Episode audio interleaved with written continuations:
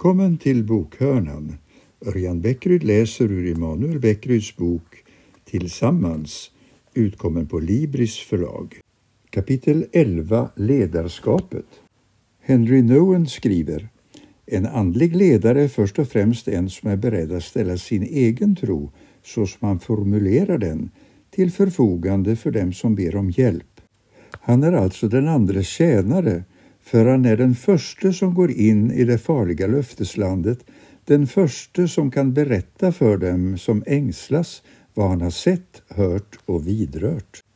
Ledarskap är ett ämne som engagerar. Inom idrotten lyfts profiler som fotbollstränaren Sven-Göran Eriksson eller handbollstränaren Bengt Johansson fram som förebilder. I politikens värld talas ofta om vikten av ett tydligt politiskt ledarskap samtidigt som till exempel den förre statsministerns ledarstil debatteras. Inom företagsvärlden motiveras höga chefslöner utifrån att det är viktigt att kunna rekrytera och behålla bra ledare inom svenskt näringsliv. På universiteten är kurser i ledarskap vanliga. Även i kyrkorna och samfunden är ämnet i allra högsta grad aktuellt.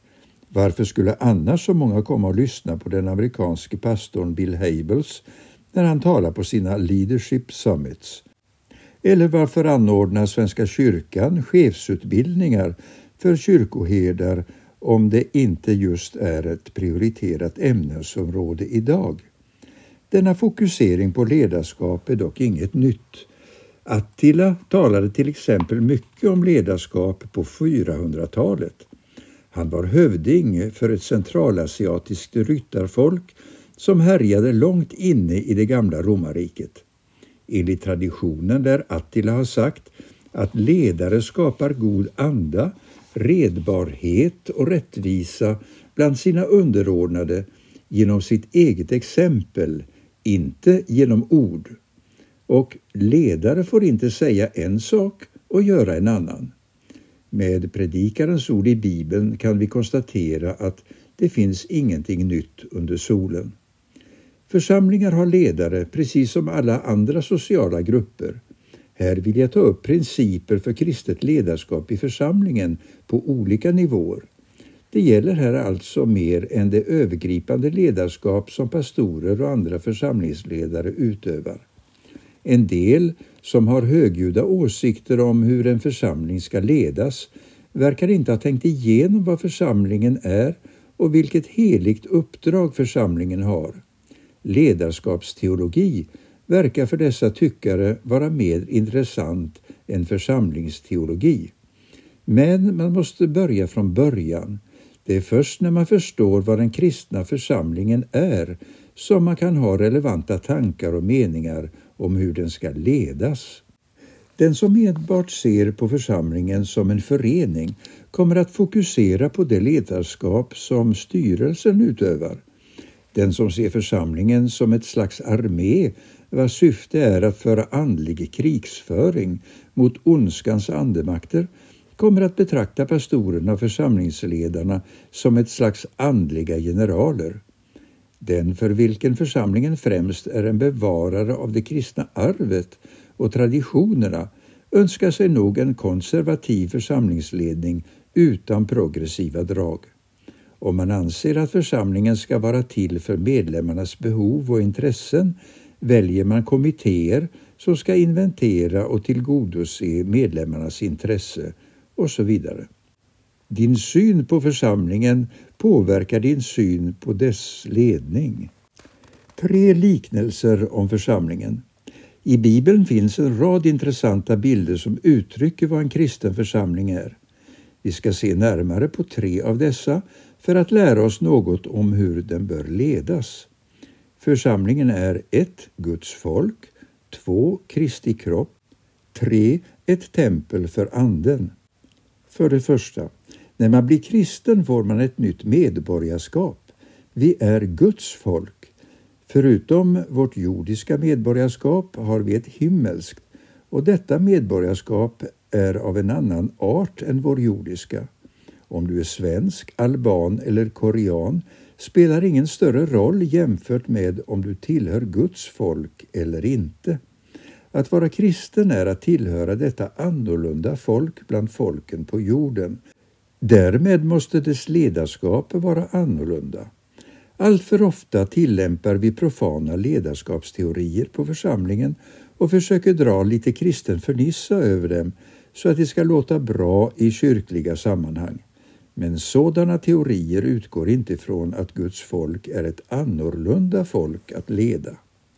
För det andra, församlingen är Kristi kropp. Kristus är huvudet, vi utgör lemmarna. Därför är vi inte en kall organisation utan en varm organism. Vi hör ihop med varandra genom Jesus Kristus.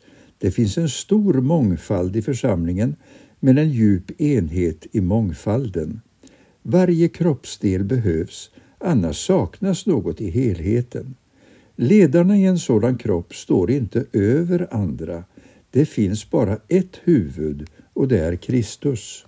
Församlingen liknas vid ett tempel där den helige Ande bor. Judarna trodde att Gud var särskilt närvarande i templet i Jerusalem. Där fanns Guds härlighet. I Nya testamentet hävdas att församlingen är det nya sammanhang där Gud är närvarande genom sin ande. Gud bor inte längre i någon speciell byggnad utan i församlingens gemenskap.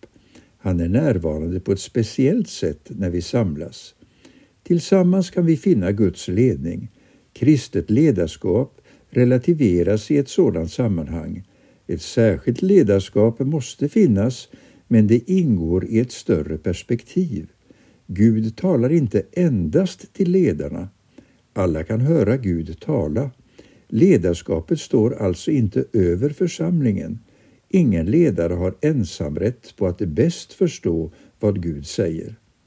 Genom att se på vad församlingen är förstår vi bättre vad ett kristet ledarskap är. Kristet ledarskap är annorlunda. Det utövas underifrån.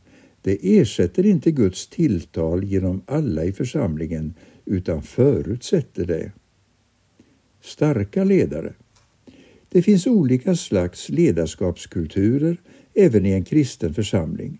När vi funderar över det är det nödvändigt att ställa närgångna frågor. Vad kännetecknar ledarskapskulturen i vår församling? På vilket sätt är vi annorlunda än ledarskapsidealen i samhället? är vi lika Jesus i vårt sätt att vara ledare. Till och från hörs röster också i församlingen som ropar efter starka eller effektiva ledare.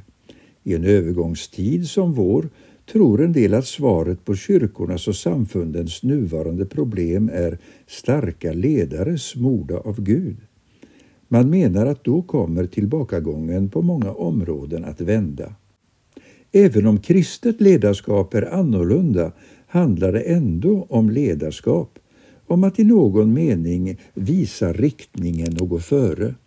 Så långt har de som ropar efter ett tydligt och starkt ledarskap rätt, men de har förmodligen inte insett hur stor skillnaden mellan kristet ledarskap och andra former av ledarskap är. Skillnaden handlar om vad ledaren gör med sin styrka, sitt inflytande. En kristen ledare måste ställa sig frågan Använder jag min styrka, mitt ledarskap, till att dra mig själv mot toppen eller till att lyfta upp andra? Klättrar jag på andra för att dominera eller höjer jag upp andra så att de kommer till sin rätt? I många sammanhang är ledarskap som en pyramid, ledaren högst upp och starkare än de andra. Kristet ledarskap är att vända upp och ner på den sociala pyramiden och se sig som tjänaren som lyfter och bär. Ledarskapet innebär fortfarande att leda och för det krävs någon typ av styrka, men det sker underifrån. Det är ett ledarskap enligt Jesus sinne och förebild. Han var en oerhört stark ledare, men han var det i egenskap av tjänare. Han använde inte sin styrka till att framhäva sig själv utan till att tjäna. När vi söker efter starka ledare i församlingen måste vi alltså vara noggranna med att definiera vad vi menar med det. Jesus var stark, men hans sätt att leda var annorlunda.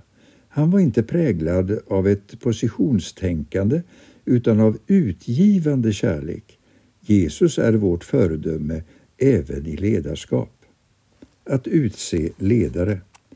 Det är på tiden att vi i församlingen avdramatiserar och breddar begreppet ledarskap. Det innebär inte att kristet ledarskap är oviktigt, men det är annorlunda än vad man vanligen tror. En felaktig syn gör att många inte vågar ta ett ledaransvar. Jag är ingen ledartyp, tänker Oskar som till vardags sitter i kassan på Konsum. Ute i samhället är det kanske sant, men det betyder inte att Oskar inte kan vara en ledare i församlingen utifrån de gåvor och förmågor som Gud har gett honom. Han kanske är en lämplig cellgruppsledare. Han kommer inte att leda bibelstudium eller lovsång, men det hindrar inte att han kan bli en bra cellgruppsledare förutsatt att han vill ta på sig cellgruppsledarens uppdrag och ansvar att ha omsorg om gruppens medlemmar. Hur vi fostrar fram, utser och bekräftar ledare i församlingen är ett mycket viktigt område. Grundregeln bör vara att tillsättandet av ledare sker på den nivå där man bäst kan bedöma ledarens lämplighet. Cellgruppen bör utse sina egna ledare, ljudgruppen likaså och så vidare. När det gäller församlingens övergripande ledarskap, pastor, församlingsledare, anställda och så vidare, måste hela församlingen fatta beslutet. Om genomtänkta beslut fattas på rätt nivå minskar risken att församlingen blir toppstyrd och elitorienterad. Det ökar också delaktighet och ansvar. Chansen är dessutom större att medlemmar vågar ta utmaningen att gå in i en ledaruppgift. Ständigt måste vi påminna varandra om att kristet ledarskap är annorlunda. Det handlar om tjänst underifrån. Det ersätter inte Guds tilltal genom alla i församlingen utan förutsätter det. Vi behöver inte i första hand starka ledare utan ledare som är villiga att tjäna och ta ansvar. Sammanfattning. Alla former av ledarskap i församlingen behöver utgå från vad det är som ska ledas. Eftersom vi är Guds folk, ett annorlunda folk, är kristet ledarskap annorlunda. Eftersom vi är Kristi kropp utövas ledarskapet underifrån. Endast Kristus är huvudet och eftersom vi är ett tempel för Anden kan Gud tala genom vem som helst, inte bara genom ledarna. Ledare besitter en viss styrka genom erfarenhet och förmåga. Det avgörande är vad ledaren gör med sin styrka. Kristet ledarskap handlar inte om positioner och om att bestämma över andra utan om att vända upp och ner på pyramiden och bära andra. Det är ett tjänande ledarskap med Kristus som föredöme. När vi utser ledare ska detta synsätt vara vägledande och vi får inte självklart utse en ledare bara för att den personen är en framgångsrik ledare i andra sammanhang. Det viktiga är att man är beredd att tjäna och ta ansvar i samspel med andra. Låt oss ställa varandra några frågor för samtal och reflektion. Hur ser du på sambandet mellan församlingssyn och ledarskapssyn? Vad för slags ledarskap behövs i din församling? För det andra, vilka styrkor anser du att en ledare behöver ha för att kunna utföra sitt ledarskap? För det tredje, hur utses och bekräftas ledare i din församling? Är det lätt eller svårt att få fram ledare? Vad beror det på? Välkommen att fortsatt lyssna på uppläsningen ur Emanuel Bäckryds bok Tillsammans 19 livsviktiga saker kristna gör när de möts.